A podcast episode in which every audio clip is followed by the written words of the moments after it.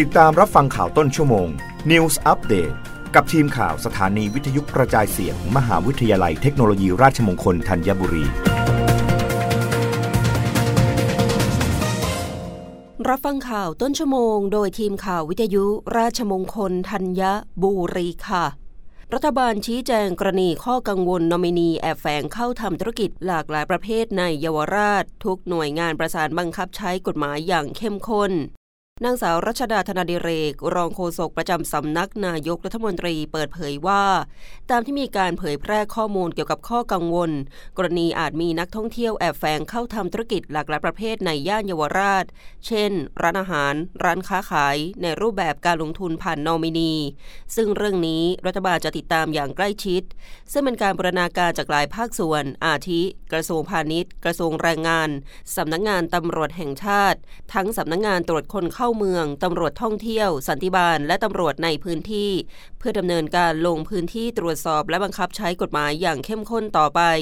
โดยในส่วนของกรมพัฒนาธุรกิจการค้ากระทรวงพาณิชย์ได้ชี้แจงว่า ตามพระราชบัญญัติการประกอบธุรกิจของคนต่างด้าว พุทธศักราช 2542 คนต่างด้าวจะประกอบธุรกิจขายอาหารหรือเครื่องดื่ม จะต้องได้รับอนุญาตจากอธิบดีกรมพัฒนาธุรกิจการค้า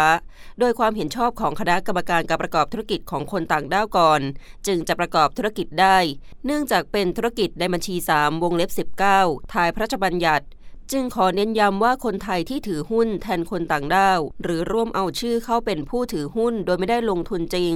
หรือให้การสนับสนุนร่วมประกอบธุรกิจกับคนต่างด้าว โดยแสดงว่าเป็นธุรกิจของคนไทย เพื่อให้คนต่างด้าวประกอบธุรกิจโดยหลีกเลี่ยงกฎหมาย ต้องระวังโทษจำคุกไม่เกิน 3 ปี หรือปรับตั้งแต่1 0 0 0 0แถึง 1 ล้านบาท หรือทั้งจำทั้งปรับ และยังมีโทษปรับรายวันอีกวันละ 1 0,000ถึง50,000บาท จนกว่าจะเลิกฝ่าฝืน มากไปกว่านั้น คนต่างด้าวเมื่อเข้ามาในประเทศไทย จะต้องปฏิบัติตามพระราชบัญญัติคนเข้าเมือง พุทธศักราช 2522 และพระราชกำหนดการบริหารจัดการการทำงานของคนต่างด้าว พุทธศักราช 2560 หากฝ่าฝืนมีความผิดทางอาญา และมาตรการห้ามเข้าประเทศต่อไป อีกทั้งนายจ้างหรือผู้รับคนต่างด้าวเข้าพัก จะต้องปฏิบัติตามเงื่อนไข หลักเกณฑ์ที่กฎหมายกำหนดไว้เช่นเดียวกัน รับฟังข่าวครั้งต่อไปได้ในต้นชั่วโมงหน้า กับทีมข่าววิทยุราชมงคลธัญบุรีค่ะ รับฟังข่าวต้นชั่วโมง News อัปเดตครั้งต่อไป กับทีมข่าวสถานีวิทยุกระจายเสียง มหาวิทยาลัยเทคโนโลยีราชมงคลธัญบุรี